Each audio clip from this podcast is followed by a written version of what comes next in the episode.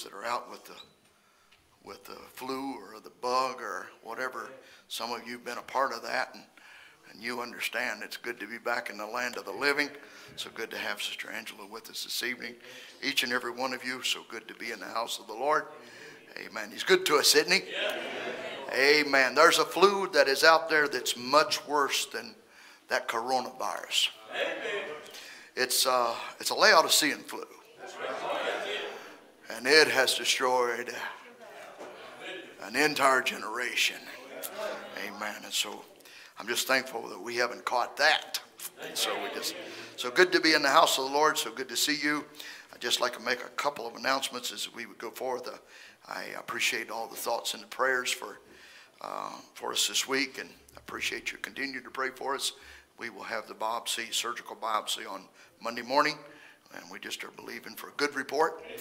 And so we, we just think on those things and and think God's going to bring us a good report. And so we believe the Lord, and He's He's still God, and He's still on the throne, and He knows exactly how to take care of our situations, and He's not shocked by any of these things, and He can take care of it. If they would declare on Monday afternoon that I have the worst case that whatever that's ever been, God's got a cure.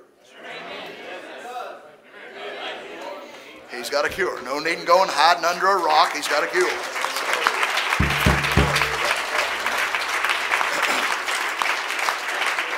So appreciate the love of so many people around the world that has, has called me and, and texted me and sent me notes of encouragement. Brother, da- Brother David Iverson today, they had communion in Belgium and, and uh, they had communion and remembered us in prayer that God would just be with us. And we sure do appreciate those things. We'll have communion in a little while after, in just a little bit tonight. And so we sure appreciate that. Uh, I want you to thank you for your prayers for my uncle Ronnie, uh, actually, who am I named after, uh, my mother's brother, and uh, and we were really close through life, and uh, really we were buddies and uh, through life, and he was my best man at our wedding many years ago, and he was the one that reminded me as I looked out across the field there at the at the church down on on on the other road. He said, he said, I want you to look at that field right there. He said, This is your last time to run. Amen.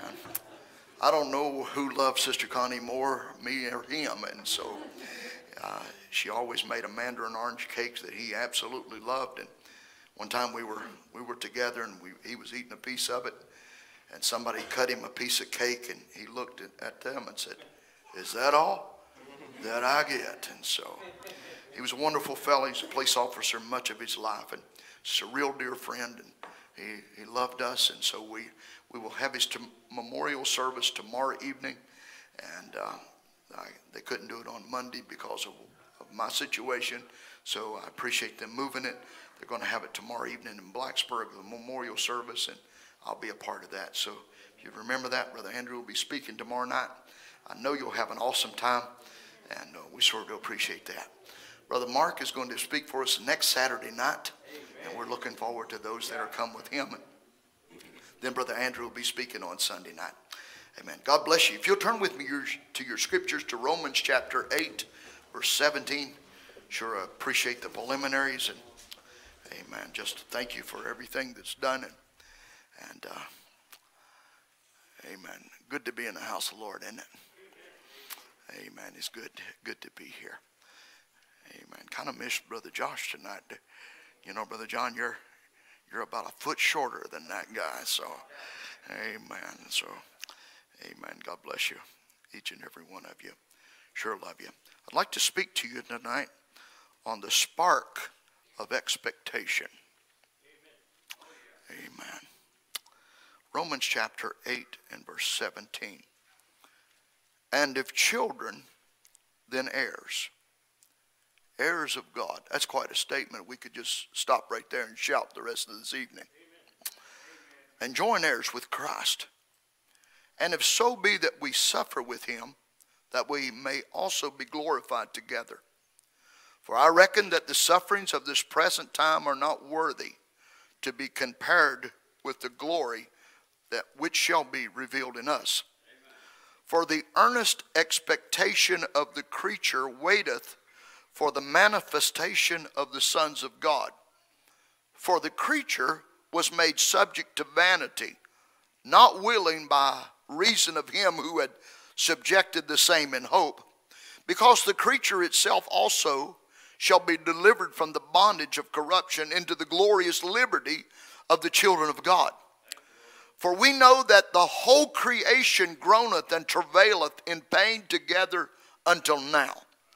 And not only they, but ourselves also, which have the first fruits of the Spirit, even we ourselves groan within ourselves, waiting for the adoption to wit the redemption of our body. For we are saved by hope, but hope that is seen is not hope. For what a man seeth, why doth he yet hope? But if we hope for that which we seeth not, then do we with patience wait for it. Likewise, the Spirit also helpeth our infirmities, for we know that what we should pray for as we ought, but the Spirit itself maketh intercession for us with groanings which cannot be uttered. And he that searcheth the hearts knoweth what is the mind of the Spirit, because he maketh intercession for his saints according to the will of God our favorite scriptures, and we know that all things work together for good to them that love God, to them who are the called according to his purpose. For whom he did foreknow, he also did predestinate to be conformed to the image of his Son, that he might be the firstborn among many brethren. Moreover, whom he did predestinate, them he also called, and whom he called, them he also justified, and whom he justified, them he also glorified. I'd say we have a rigged jury tonight. What shall we then say to these things? If God be for us, who can be against us? Let's say that together tonight. What shall we then say to these things? If God be for us, who can be against us? Amen. Maybe you have a need tonight. You just like to raise your hand before the Lord. Let's just pray. Almighty God, we love you with all of our hearts. We're thankful that we can come back to your house once again and Lord, know that you're in control of every situation of every life. So many at this time of year begin to have the little bugs and things that are going on in their lives. We ask you to go to every home and every place and every sick boy, girl, mom, dad, grandma, granddad. We ask you that you touch them. Lord, the many needs that have come in, we pray that, Father, that you'd stretch forth your hand, do a supernatural work. Now, Father, we've come to your house to be fed tonight. I ask you to anoint our lips. Bring us into the proper channel to where we need to be. Speak to us in a special way, Father. If you speak, Father, you'll change our lives and minister to us. We thank you for these things. In Jesus Christ's name we pray. Amen and amen and amen. You may be seated. St. John chapter 15 and verse 7 said, If ye abide in me, these are quite great words. If ye abide in me and my words abide in you, you shall ask what you will, and it shall be done unto you. Jesus himself is saying this. Herein is my Father glorified, that ye bear much fruit, and so shall ye be my disciples. As the Father hath loved me, so I have loved you. Continue ye in my love. And if you keep my commandments, ye shall abide in my love, even as I have kept my Father's commandments and abide in his loves. These things have I spoken unto you, that my joy might remain in you, that your joy might be full. And this is my commandment, that you love one another as I have loved you. Next statement's quite great. Greater love hath no man than this, that a man lay down his life for his friends. Ye are my friends, if you do whatsoever I command you. Watch these next statements.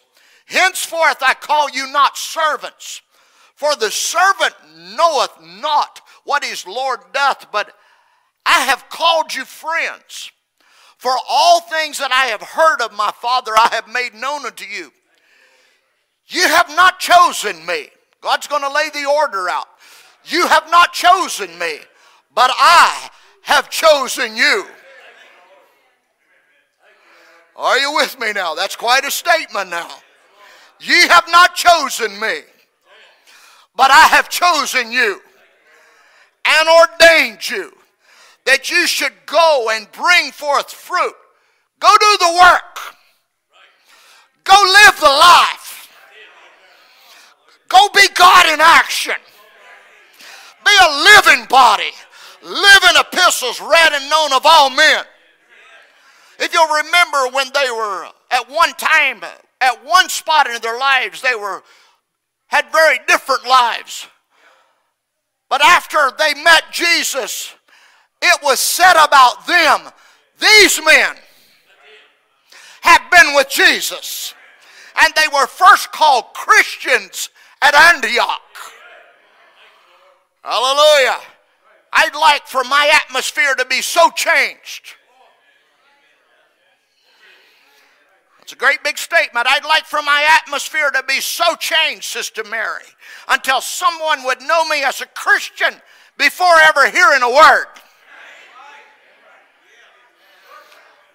Listen, when God comes in your life, when God comes in your life, and you receive a real experience with God, and every one of our experiences will be different, many times mystical, hard to explain to others what it was really like. But you know that God changed your life. Because you can look back and see that something took place. When you met Jesus, more than a preacher, more than a man, but when you meet the voice behind the voice, when you meet Him, you become different in your attitude, your thoughts, your desires. You become a new creature in Christ Jesus. Are you with me now? Now, I want you to just notice. In Luke chapter 2 and verse 25 and verse 26, prophet begins to say, but it was it was like it was revealed unto them by the Holy Ghost. Talking about Simeon, that he should not see death until he seen the Lord's Christ. He said, I'm going to use the subject of expectation. Expectations are usually based upon faith. And you can have to you have to have faith to have faith before you can expect anything.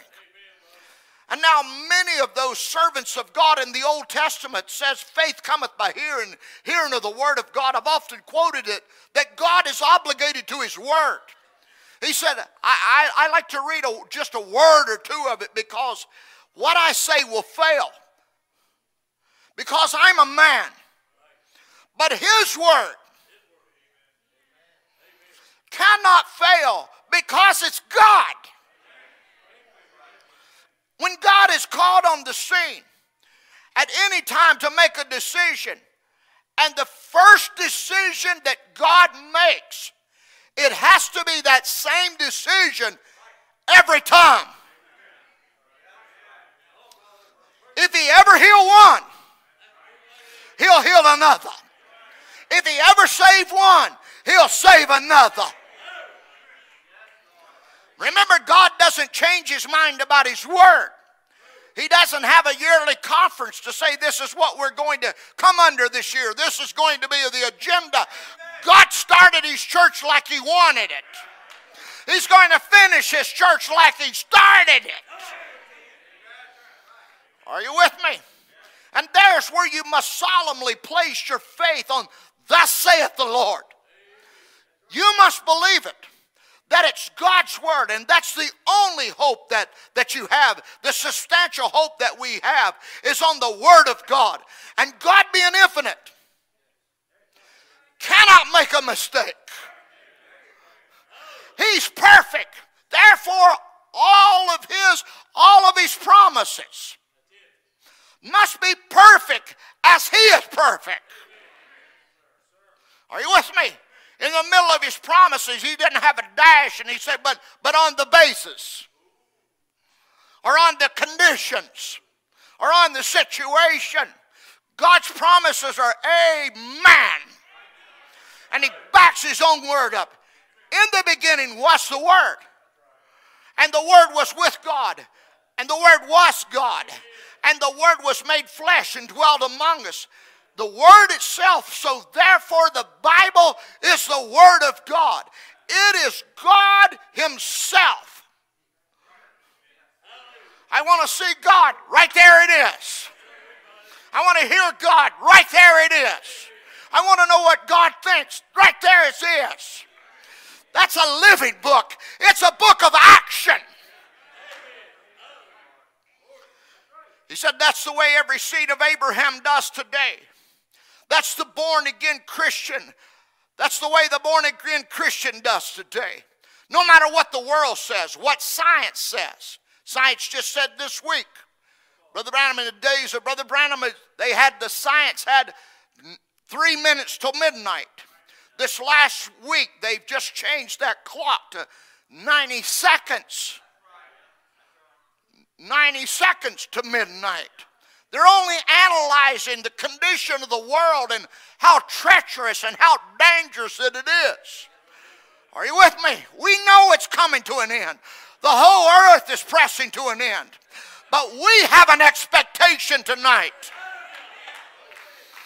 Hallelujah.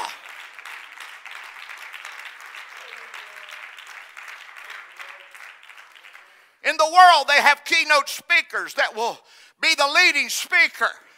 They're trying to spark an interest to an audience to prepare them, to lead them into an agenda for a conference of the direction that they're going to go. Generally, they'll pick a very inspirational, powerful speaker to be that man.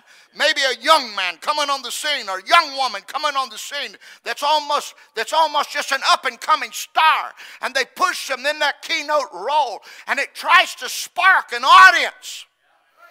And you think about that, there, there'll go 80, 90,000 people to a, to a political audience and, and they'll spark to them and they'll begin to try to tell them all kinds of things. And you know without a shadow of a doubt, 90% of it's lies.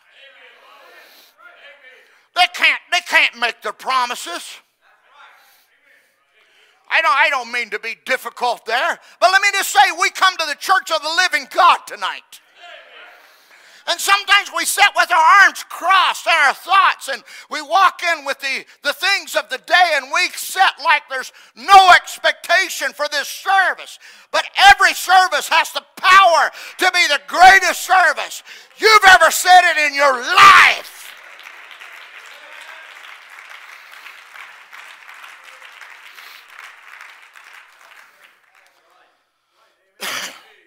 Brother Ron, I'd like to kind of know what it was like to, to have lived in the days of Jesus. I, I believe with this quote we can kind of tap into that.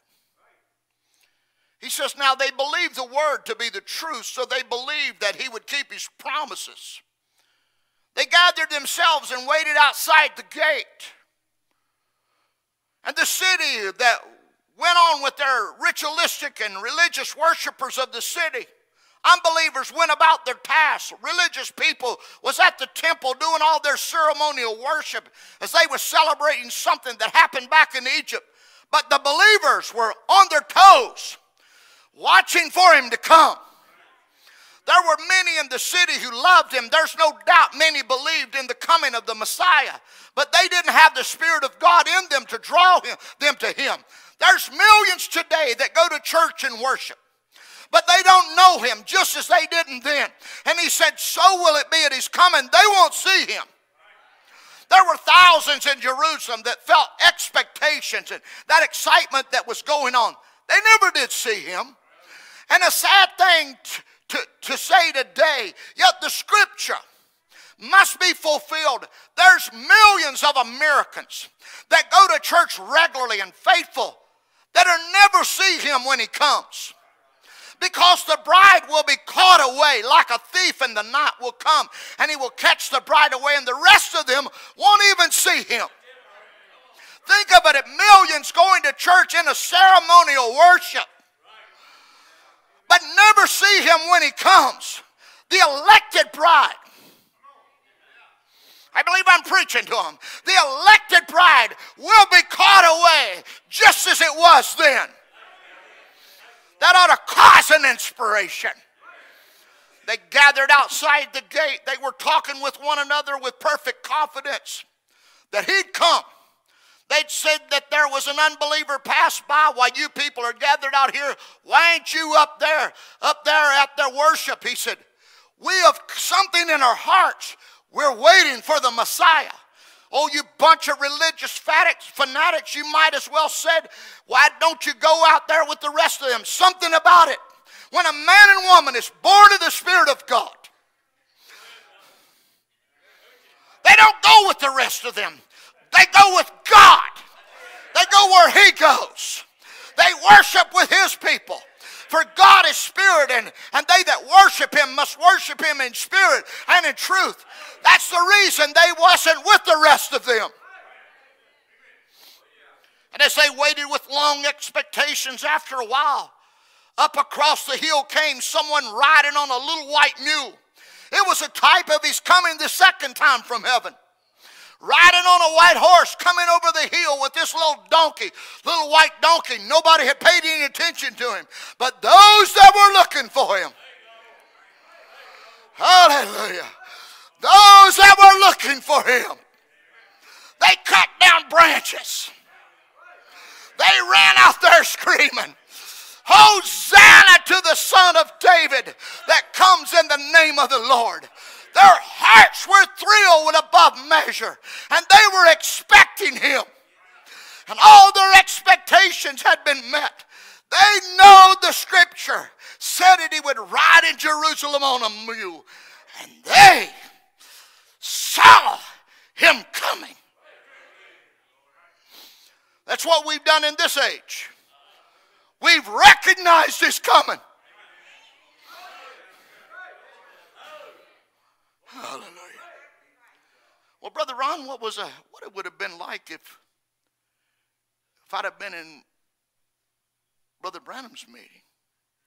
Never been a ministry quite like this one. Oh, there's been a lot of men with gifts and guessing and stepping out by faith and saying different things, but never one that was accurate. Actually, even Brother Branham would say at the end, did he tell you exactly what was right? Did he? Do you believe that to all your heart? Because God was borrowing of man. It's what he wants to do with you today. He wants to live in your life. So much so that the world won't see you no more, but they'll see God. Let's just, I found this interesting today as I was looking, and this kind of just there's some things just pop out to you.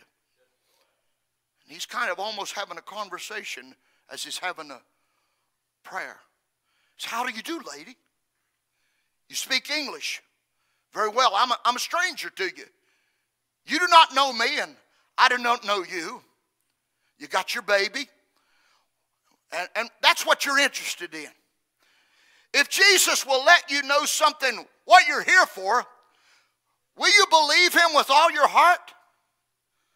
Sister, your baby's very sick.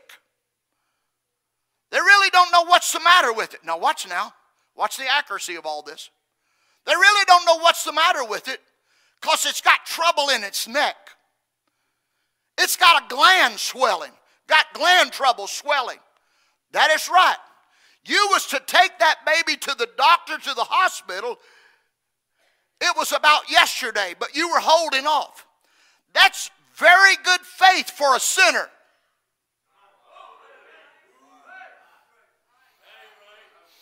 Woo! That's very good faith for a sinner. Now watch this now. Watch him. Oh, we can read the scriptures about the woman at the well. We can read the scriptures about the woman the well and see Jesus operating there. Are you with me? Amen. Go call your husband. I, I, I don't have any. You've said right. Listen, she was a woman of reality. She's a woman of reality. She'd heard a lot of preachers, she'd met a lot of men, but this man had a, a water that she'd never thirst again. And she was a predestinated seed sitting in a very bad situation. Others couldn't come to the well when she came to the well. You said right. But you've had five husbands. And the one you're living with, he's not your husband. And then she began to get religious with him. And then he had never declared who he was to all of the preachers in the synagogues, but to a predestinated seed that needed to see exactly who he was. And it was more than just see who he was, but she had to see who she was. Are you with me?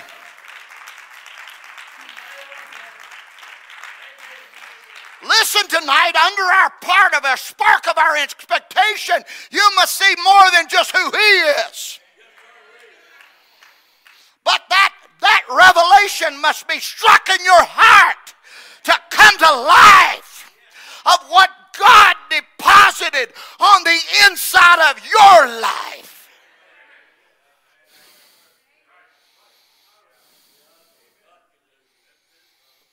It's a very good faith for a sinner and you quit the Catholic Church. That's right. And then you started going to a Pentecostal church, but you didn't join it. And you've been back to that church, you haven't been back to that church for about a year. You don't know what to do. This come upon your baby that you might serve the Lord. Now watch God watching over that seed. This came on your baby.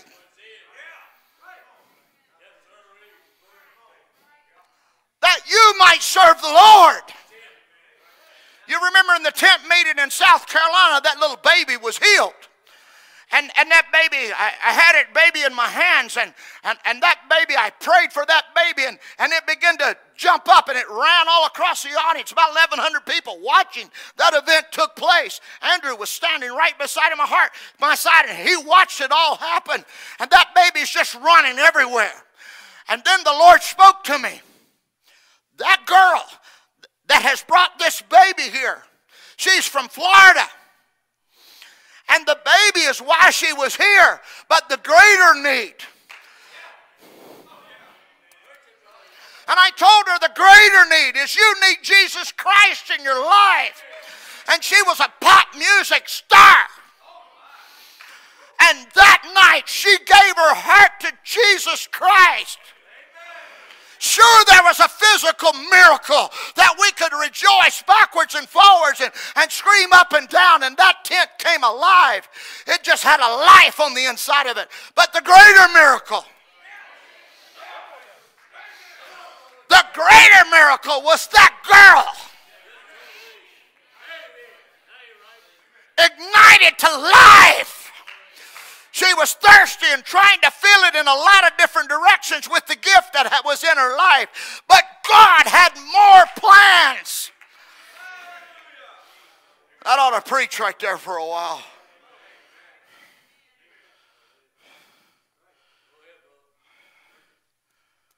Some of these young preachers can take that and do something with it.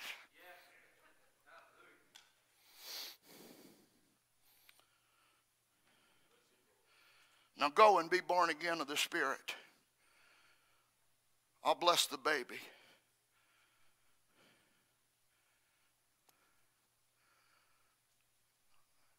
I thought about that. I read that quote. I thought about that. Brother Ram says a statement that she'd be, she'd be familiar with.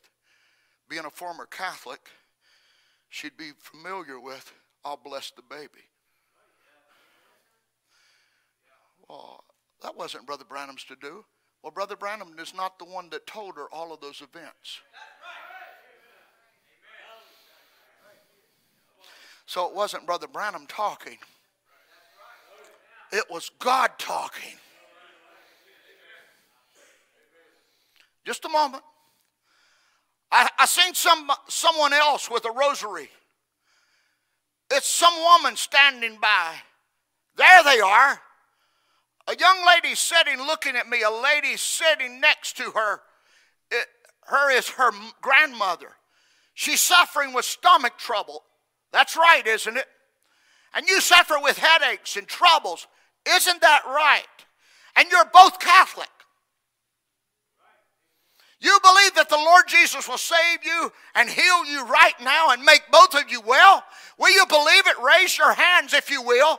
All right, now, put your hand over on the grandmother there.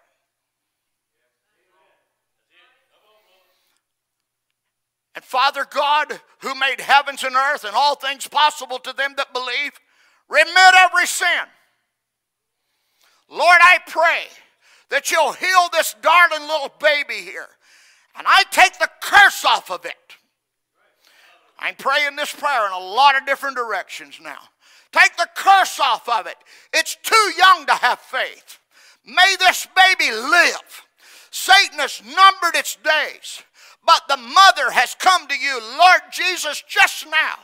And now I curse this disease that it will not take the baby's life, that Jesus Christ, the Son of God, will save the child and bless those who are holding it hands below. In Jesus' name, amen.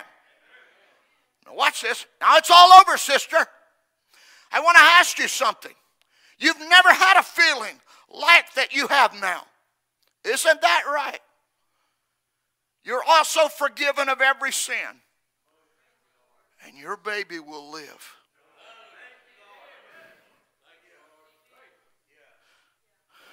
Don't fear. Go on your road. Tell mother, grandmother, to eat what she wants to. Your headache cease, sister. That's ladies' trouble. It's over and all over now. Just have faith and believe with all your heart. Hallelujah. You know, that's kind of what happens here. We can look back 40 or 50 years ago, but that's what happens here. We're a birthing center where the message is not just on paperback or in a computer form or in digital format now or even, even in voice, but that message lives. There's thousands of lived voices. Wherever you're living at now, God's taken this message that was in print, now in, in digital format, now it becomes in lived lives, producing kind after kind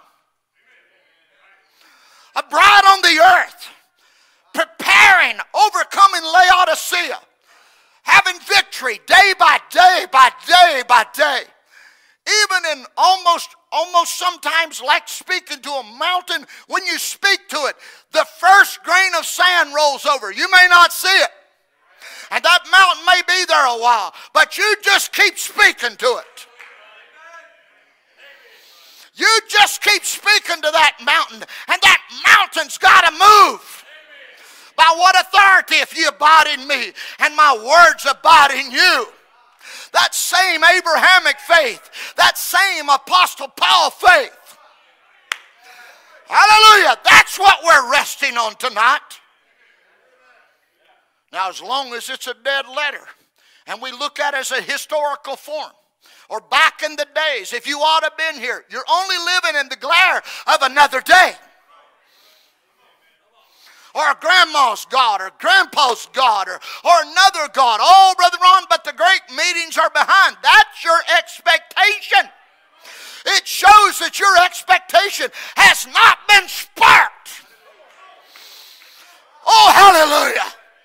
Oh, we've, we've Simonized the car, we've polished the car, and we've got the car with all of its all of its powerful motor, and it's a beautiful car, and we enjoy the car and we enjoy the message. But it needs some gasoline and it needs a spark to it to make it go down the road. What we need is an old fashioned Holy Ghost revival in our life to bring the Word to life. That'll be more than some mechanical word.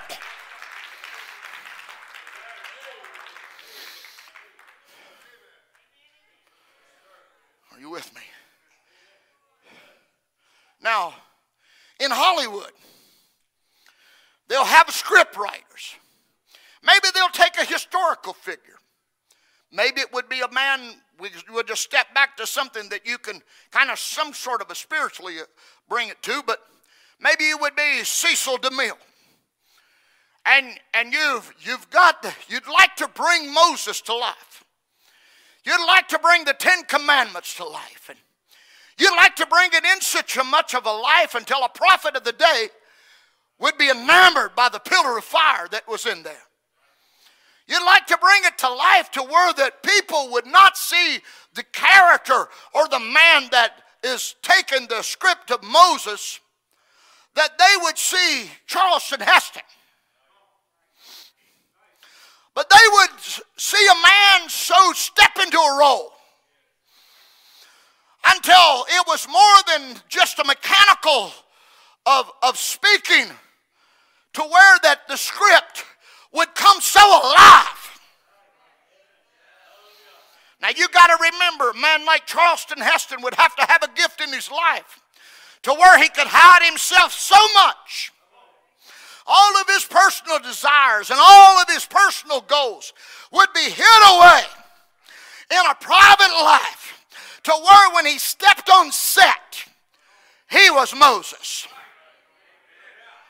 And when he threw the rod down, and it turned to a snake. He had become a god to Pharaoh. He had to get anointed to be able to play the role.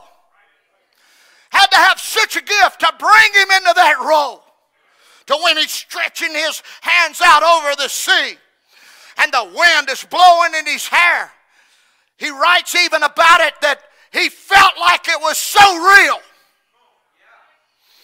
till he could see himself as Moses. Now that's Hollywood. When it finished, they gave them incredible, uh, uh, incredible amounts of money and rewards for their, their great acting. And this one got an award, and that one got an award. Cecil DeMille got an award. They'll always be remembered for those parts. But after it was over with, Charlton Heston had trouble going back into his private life because he had so become Moses until he lost his identification as Charleston Heston. And he had to take on different roles to get himself out of that. We're not role playing here tonight. Are you with me tonight? I so want to lose myself into Jesus Christ I never want to go back and find that man ever again.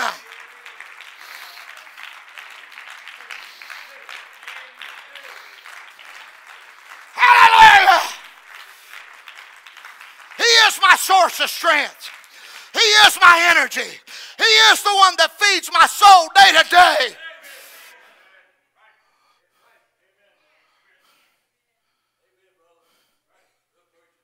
Brother, on my troubles, and my situations. And you remember when God came to Job?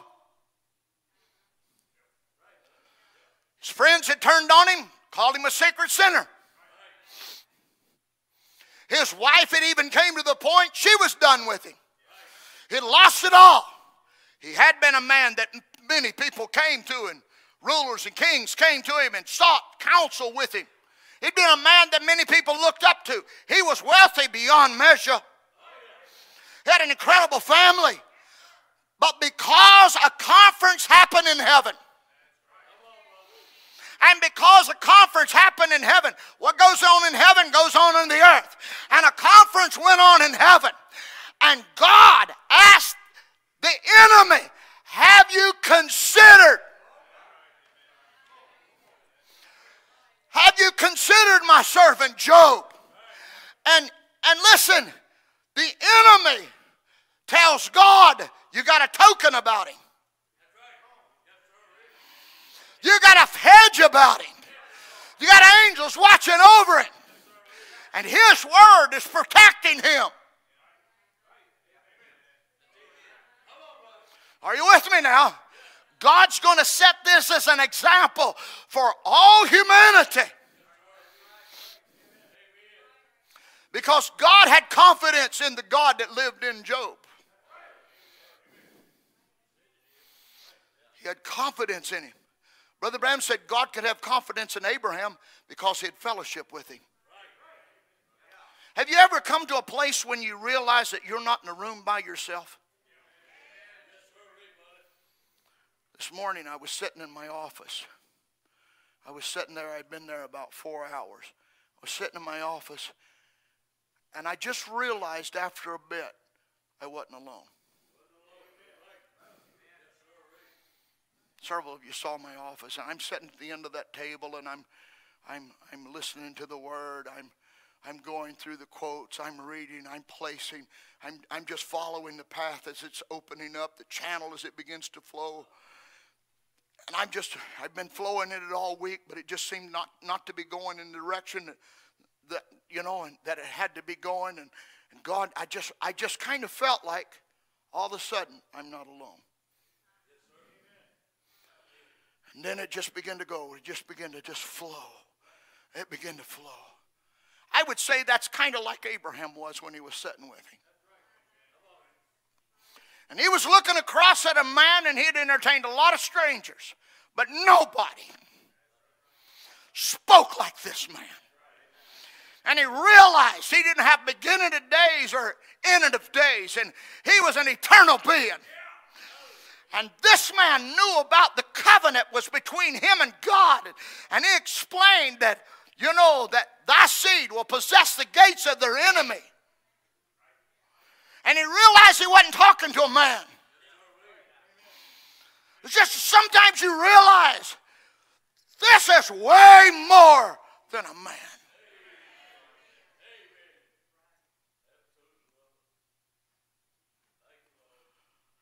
God came to Job. I find it interesting that God doesn't talk any about his troubles. When God came to Job, he, doesn't have a pity party with him. He doesn't talk about his lost children, his lost assets, his lost, his lost land, and all different kinds of things, and he's lost all of these things. He could have had a long list. Those that can't seem to get the light of day, you might want to read the book of Job a little bit, and especially 38. And allow God to speak to you. When God talks to you, He don't talk about temporary things. Many people make decisions about temporary things and temporary feelings. You need to always base everything on the Word of God. Relationships on the Word of God. Marriages on the Word of God. Listen, put God first in everything in your life. And if God is your friend, He'll back you up no matter where you're at.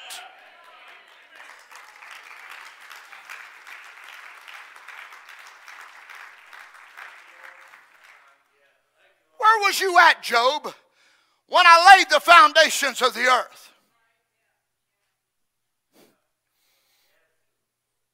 Explained the mountains and the rivers and the heavens and the zodiac. And he took him through all of that. Where was you at? I imagine Job had felt big in his life at times, but now in the presence of God.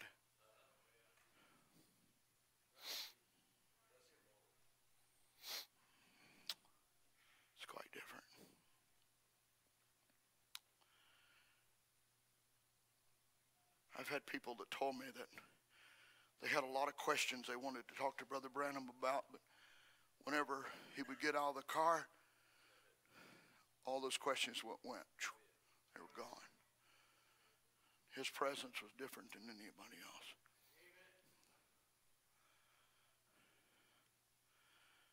Right here in Richmond, one of our brothers was was a critic you know, sometimes we find ourselves as critics when we really don't know.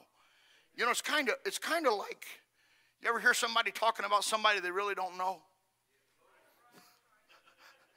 you know, they just you know, and you just stand there and go, they don't know him.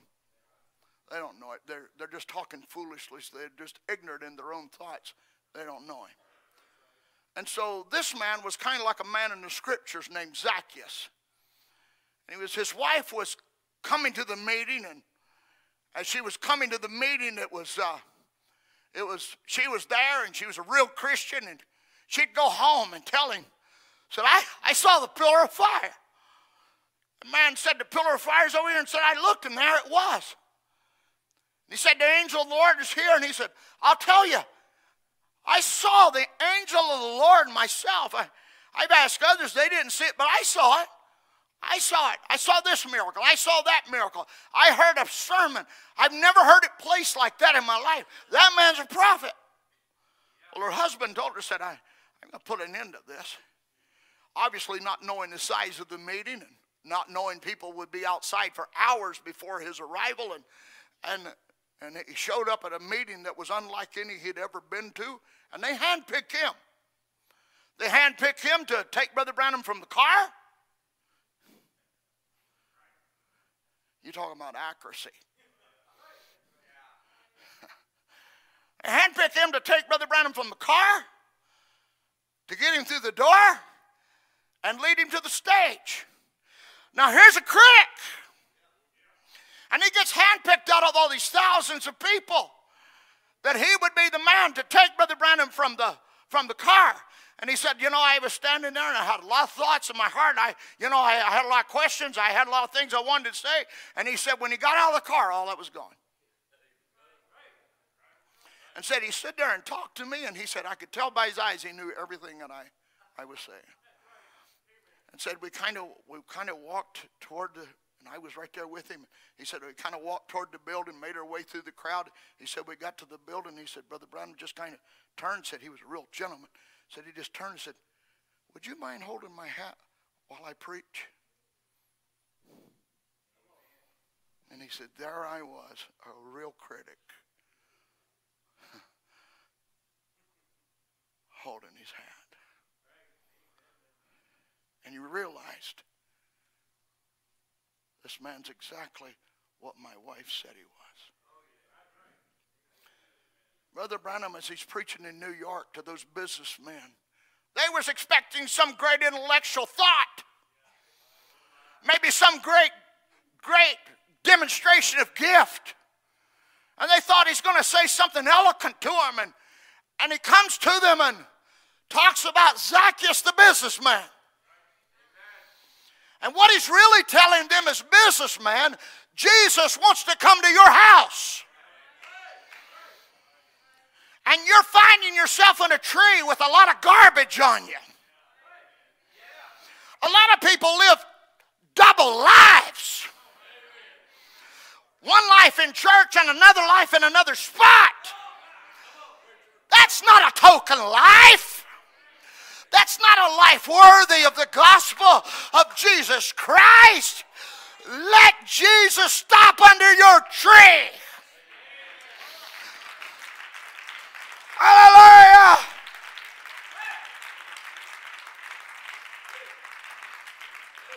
Take him home. Take him home. Make him welcome. Let him change your life.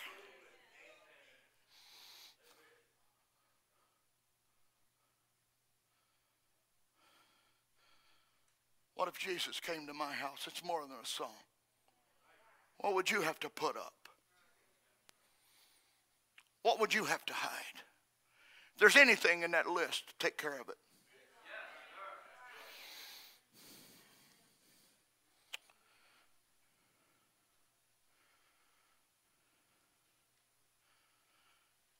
I said these words to you the other night and I, I couldn't get away from them. We talk about spark. This is something that just moved me very deeply. When you begin to think about what Adam stepped out of and God's great plan of redemption, what he stepped out of, we're about to step into.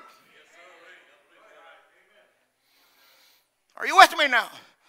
Sometimes it brings us incredible sorrow to lose a loved one. And I'm talking about it affects us for the rest of our lives, for our loved one to step beyond that veil of tears. But if we could look at it the way God looks at it, That last breath here was the first breath there. To step from this realm. Sister Gabrielle, she's getting ready to be mother again. It's a lot of thoughts, a lot of what this baby will be like. She has three others, and will it be like this or that? But it'll have its own nature. It'll have its own spirit, have its own actions. Because written in the Lamb's book was that name that had to be expressed. Now, this might have been a surprise to you, but it was not a surprise to God. Because that attribute must be displayed on the earth. And as it comes, there's an expectation to go through. You remember what it was like to be a mother before, but every every child has a different sequence and a different cycle and a different manifestation. And that spirit of that child, that warm presence, will come to you and it'll become a different glow on you. And you'll come into that season of giving, chi- giving that child birth. Now it's very comfortable where it's at.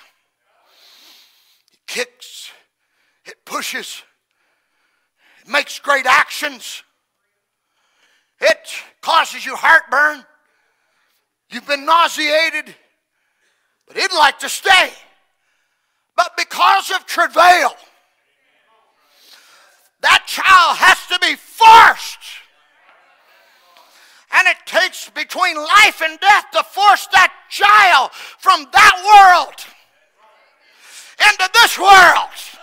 Help me preach now. Oh, if we could just catch a moment. The great expectation from this life to that life. It's more real than this world.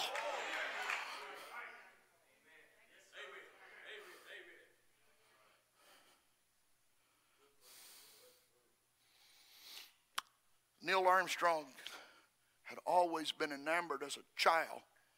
Since a child, he wanted to be on the moon. He had an incredible, sensational desire to step on the moon. Since a kid, he was born with that. He was born with a desire. Nobody's ever been there. But he wanted to go. There was a program that they were had an aspiration to put a man not just around the moon, but on the moon. But man can't live there, so you have to take Earth's environment and go stand there. So it has to be developed. Now, why was that going on? Because there was a message with a people with a sensational desire. Hallelujah, to live into two worlds at the same time. Hallelujah. To be the bride of Jesus Christ. And it was more than horse and buggy age. And it was more than an airplane age. But it was an astronaut age. Like an eagle, just kept soaring higher and higher above every denominational creed every call, creed, and idea and ism of man and organization of man to break every sound barrier, every tradition barrier, every realm, every demonic religious power, because God was creating an astronaut age to bring us back into order for a rapture.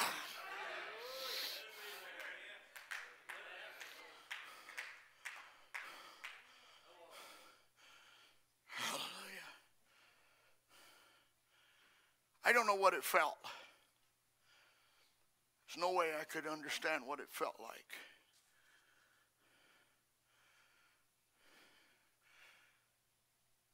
But to have sat in the seat, all of your dreams are now, you've kissed your wife. No, I haven't seen the movie.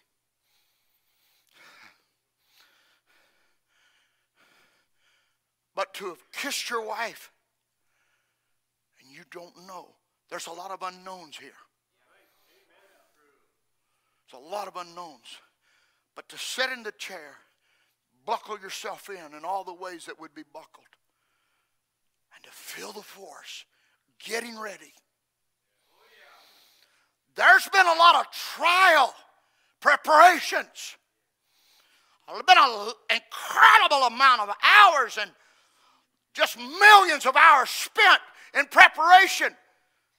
But to hear those 10, 9, 8, and everything, I feel like going to the moon myself right now.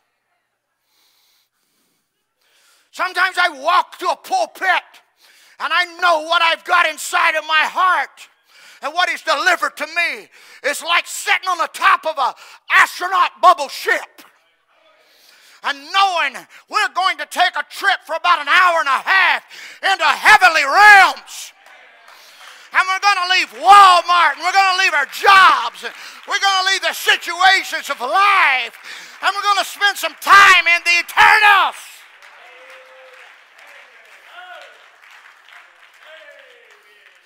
And you can feel you can feel that momentum shifting to another gear. And the Word has priority, and the Word has an anointing and an inspiration to it. It's got life. It's got life.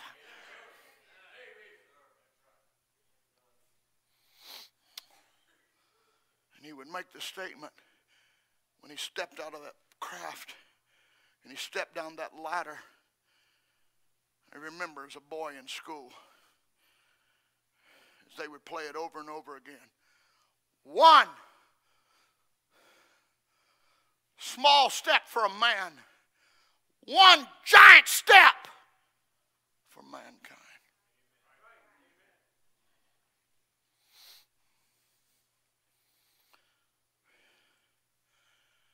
Ruth types us.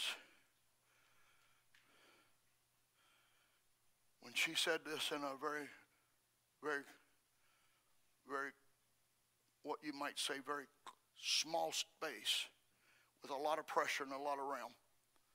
Where thou dwellest, where thou diest, I'll die. Let me just go back to the. Entreat me not to leave thee, or to return from following after thee. Whither thou goest, I will go. I just wonder if we say this to God.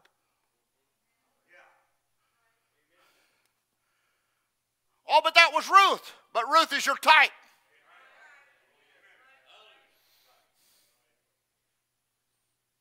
Whether thou goest, I'll go. Whether thou lodgest, I will lodge. Thy people will be my people. Thy God, my God. Where thou diest, will I die and there will I be buried. The Lord do so to me, and more also, if aught but death part thee and me. All but that was that was Ruth. Genesis 32. And Jacob was left alone. And there wrestled a man with him, the breaking of the day. And when he had saw, he prevailed not against him. He touched the hollow of his thigh. The hollow of Jacob's thigh was out of joint, and he wrestled with him. And he said, Let me go, the day breaketh. And he said, I will not let thee go, except thou bless me. It was more than Jacob was involved in this. All of Jacob's seed the mind of God was involved in a man wrestling with the angel. This is much bigger than you. I'm going to bring it to a close in a little bit. Sometimes we get so consumed, it's all about me. Forget that. This is way bigger than you. In Laodicea, we got this itis. We're not looking for another messenger. We're not looking for nobody to copy, even, Brother Branham. but we're looking for the God that lived in Paul and Peter and James and John. That same God to live inside of us.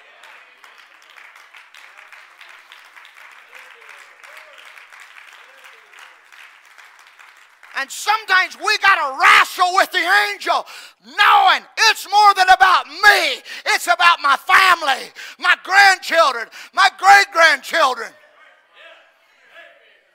Do you know I pray for my grandchildren's spouse?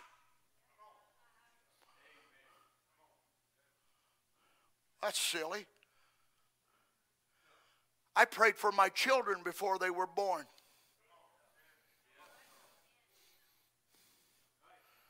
I pray for my grandchildren and their spouses. Because supposedly their spouses are on the earth. We get so consumed with our children, but what about?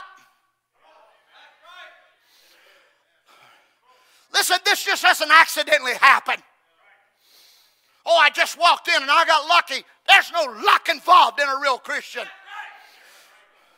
No luck involved with a real Christian. It's dedicated and committed to before God.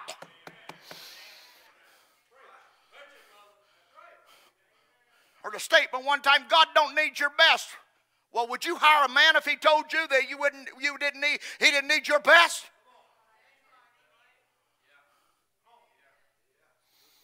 Oh, I, I know that we, we must surrender our whole heart to God.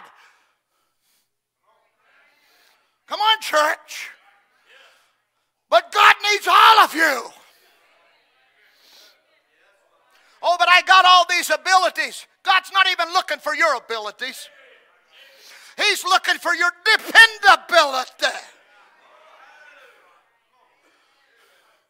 And then what He uses, give your best to that.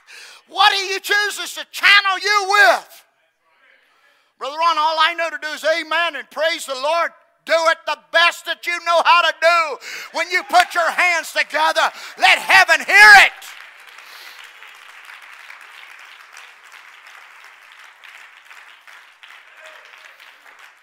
You just can't believe the unseen forces that you've overcome this week just to continue to be here.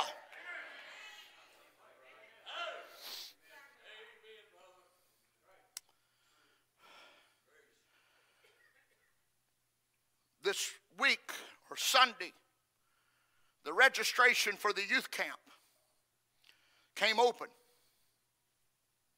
They register over 500 young people between the ages of, I think, 13 to, to whatever. I preached that meeting several times, and it's been supernatural every time that we've been there. We've seen incredible miracles happen. Just to give you, for instance, uh, the last time I was there, Mariah came through the prayer line. God restored her hair. I'm going somewhere with all this. Little Drew walked across that platform, and as I walked, walked him across the platform, I began to talk to them that across this platform, many of you later tonight is going to walk in a prayer line. Now, maybe you don't believe in prayer lines, and maybe you'll be critical. But you might be like the man that talks about somebody he don't know. Is you've never been through a real godly, anointed prayer line. One that where man don't get all the attention, but God is there to do the work. Where it's a showdown between God and the enemy.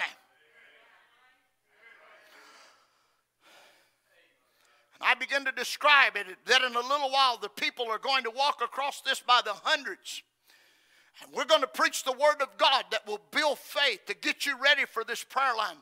In a few moments, you'll walk through this prayer line and you'll never be the same. Mariah walked through that prayer line with three bobby pins in her hand. With a, with a hat on her head, no hair. But she walked across there with an expectation for the promise of God to be fulfilled. Her pastor had prayed for her, Brother Tim had prayed for her, fill an unction that she was like the church. The bride through seven church ages is to be restored to her original glory. And she was a type of restoration. You could see that girl today. She, her hair is beautiful, and she's a beautiful lady. Hair all the way down the back now. She's restored to her glory. I'll never forget the first time that I brought her up on the stage after the miracle began to happen, and she had never taken her hat off in public. And I began to talk about the, the miracle that happened, that God was restoring the glory because hair is the glory, that God was restoring that glory back to her. And when she took her hair off, it felt like every atom in the building was electrified with the Holy Ghost.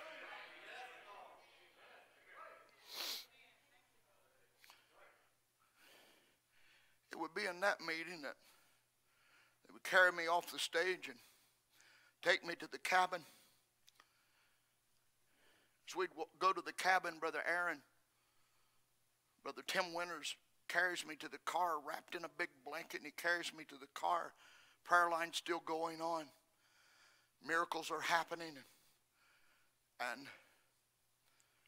let me just stop there just a moment. The last one I prayed for was named Sister Jessica Martin. And when she came through the prayer line, I remember the words that were spoke to her. I give you back your son. You say, well, Brother Ron, by what authority do you have? The Word of God. Are you with me? Somebody's got to put their, the check and write it out. It isn't a man, it isn't about me. It's about God's word being fulfilled. That was a son that needed to come home, and he was in a very wayward condition. Maybe you boys knew that boy. But that boy came to the Lord and is a real Christian now and has a family, dedicated his life to God. Why? God came on the scene. It's more than Hattie right, I give you your boys. What about your children? Let's call for the prodigals to come home. Let's call for moms and dads and wayward Christians. Where's our expectation? Oh, could it spark tonight?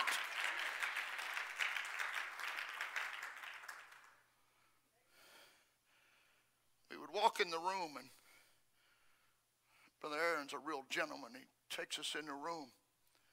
And I just turned to him and I said, You'll never be the same. From this night forward, you're, you're called to preach the ministry of the Word of God. That's been on a long time, but from this night, you'll never be the same. The big arms, a big man, begin to throw his arms back you said, Brother Ron, I've heard that a hundred times. Hear it again.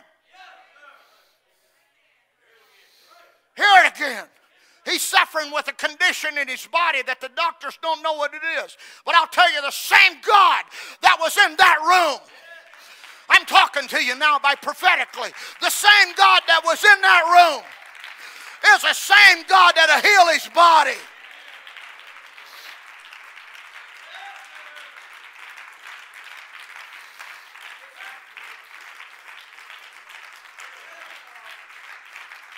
Are you with me now. The doctors has declared they, they say he has symptoms of ALS, and we know that's a horrible disease. But God's greater. God's greater than those initials. God's greater than that demon power. Hallelujah. I got a clip of him preaching the other night in Dallas, Texas, preaching. And it was some of the most powerful preaching. It only got about a six minute clip, and it was some of the most powerful preaching I've ever heard. Boo devil. Boo devil. Stepping to the challenge of the hour when Goliath walks in your field. You must meet the challenge.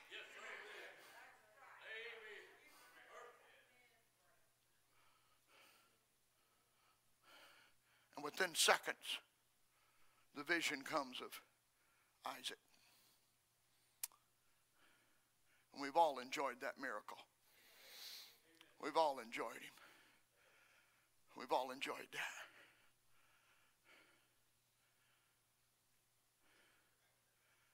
I want to take you, give me just a couple more moments. I know we have communion, but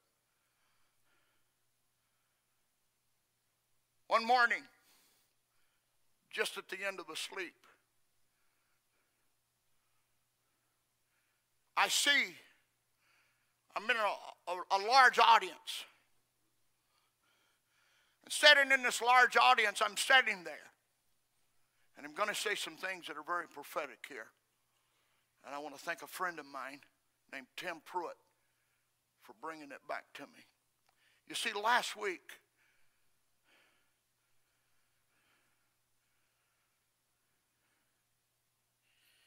you see, a friend of mine sitting in this building brought me a prayer cloth.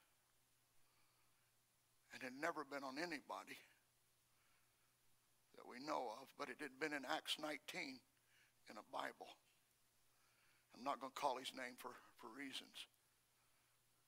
But this is one of Brother Branham's last suits that he preached in. And it had been in an attic for a long time.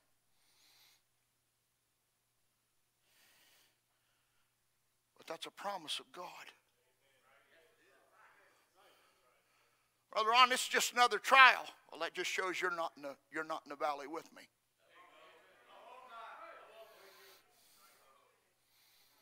Last week I walked with the notes of all thou suffering standing be healed. And that morning when I had that visitation, I saw, I saw a large crowd. And Brother Timothy Pruitt comes to the pulpit and he preaches on the resurrection and the life. And then Brother Tim Pruitt comes to the pulpit and he begins to he begins to address the audience and he said, I have a special friend here. And he calls me by name and said, Brother Ron Spencer, and that's an important part. Oh, thou suffering, stand and be healed. Are you with me? Are you with me? And when it was over, there was such an atmosphere in our bedroom until I danced across that bedroom and I spoke in other tongues because I believe in that.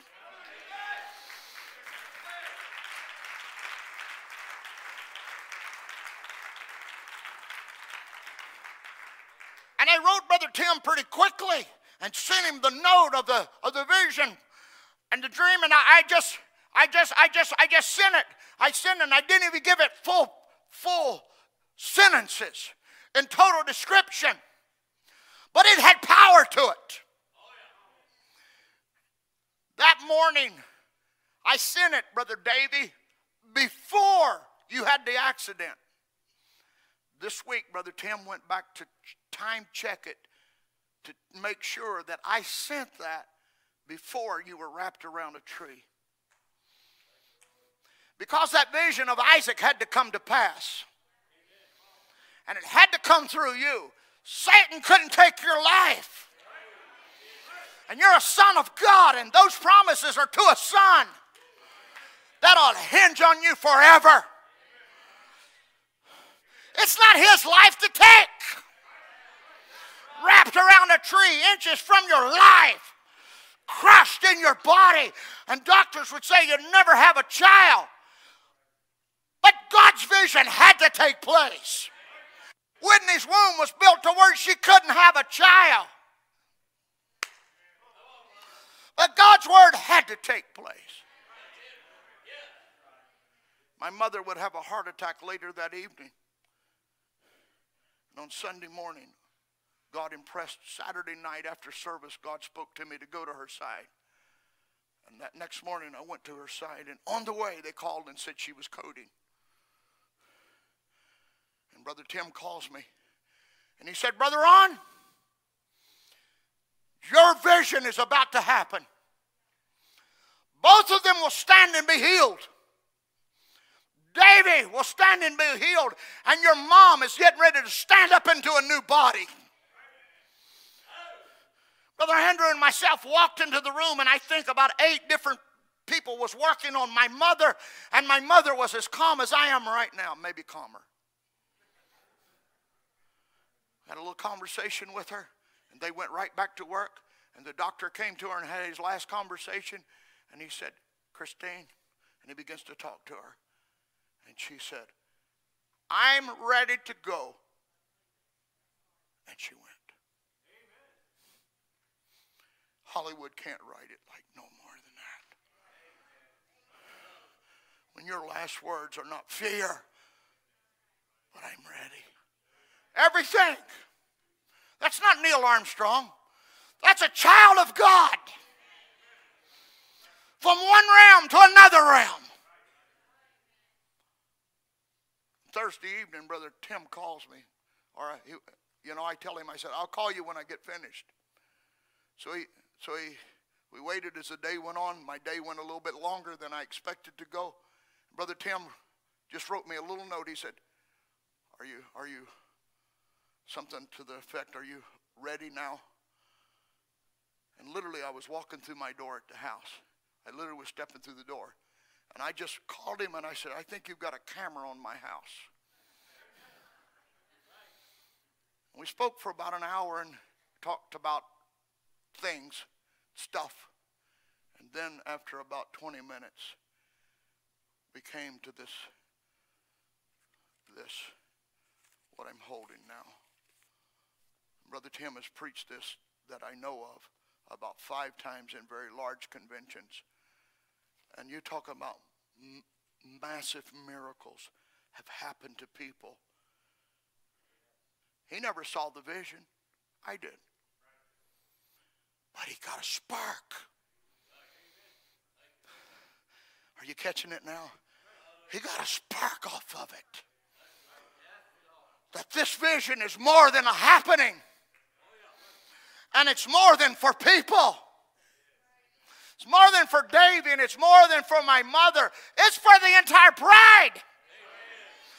May this bride stand and be healed.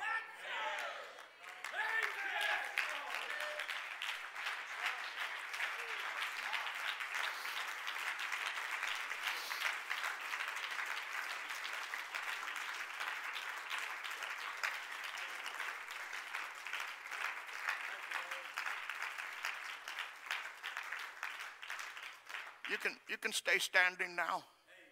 But he said, Brother Ron, I want to tell you, in that visitation, he said, I did not, you, I did not call Davy's name. I did not call your mother's name. I called your name. And he said, Ron Spencer, stand and be healed. Now, here's how it all happened. You can't arrange it. We had that conversation literally, literally in the same spot in the floor where I was speaking in tongues. Try to put all that together.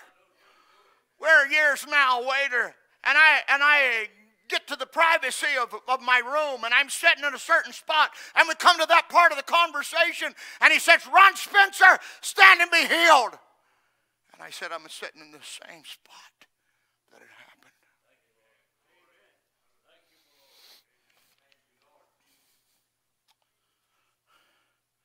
What about your situation? What about your need? Not just your physical need, but that eternal part.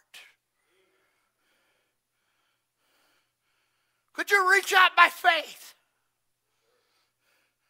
Those even in the unseen audience, could you reach out by faith?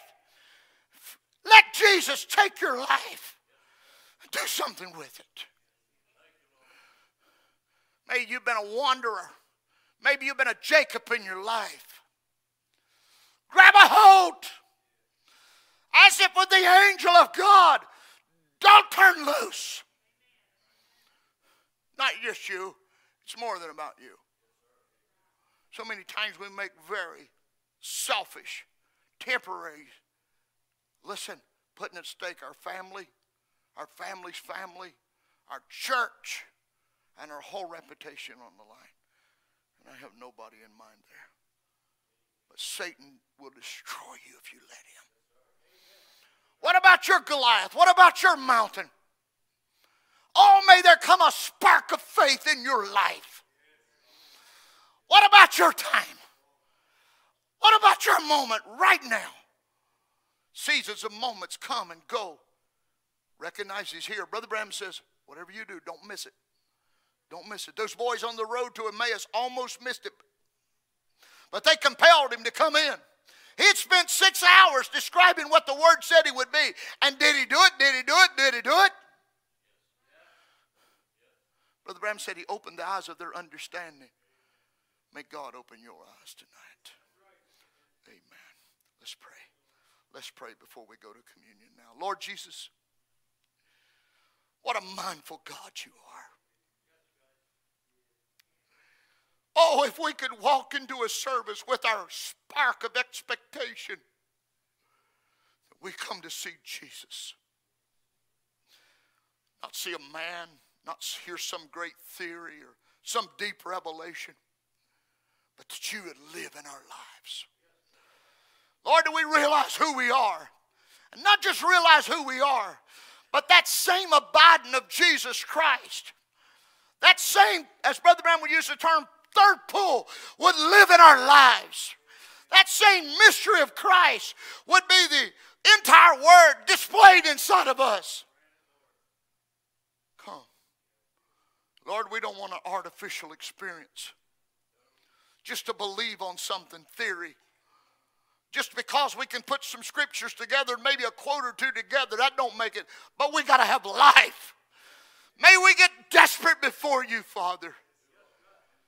Lord, I ask you to touch every hand that's went up across this audience. Lord, those that are sick this evening, I pray that you touch their bodies, fevered brows, Father. Lord, we, we apply your word. Lord, we take you at your word, Father. Lord, we call for the elders of the church and we pray, Father, with fervent prayer, praying that you heal them, Lord. Raise them up, Father. Sometimes we get so sick we can't even pray for ourselves like that baby couldn't have faith for itself. Lord, let us reach out, Father, into that realm of faith now. Touch Jesus. Minister to us this evening. In Jesus Christ's name we pray. Amen and amen. Amen. God bless you. Maybe we could sing that song, Touching Jesus is all that really matters. Then your life will be the same. Amen. God bless you. Amen. Brother Jeremy we'll dismiss our our streaming audience just now will have communion. God bless you in the name of the Lord Jesus Christ.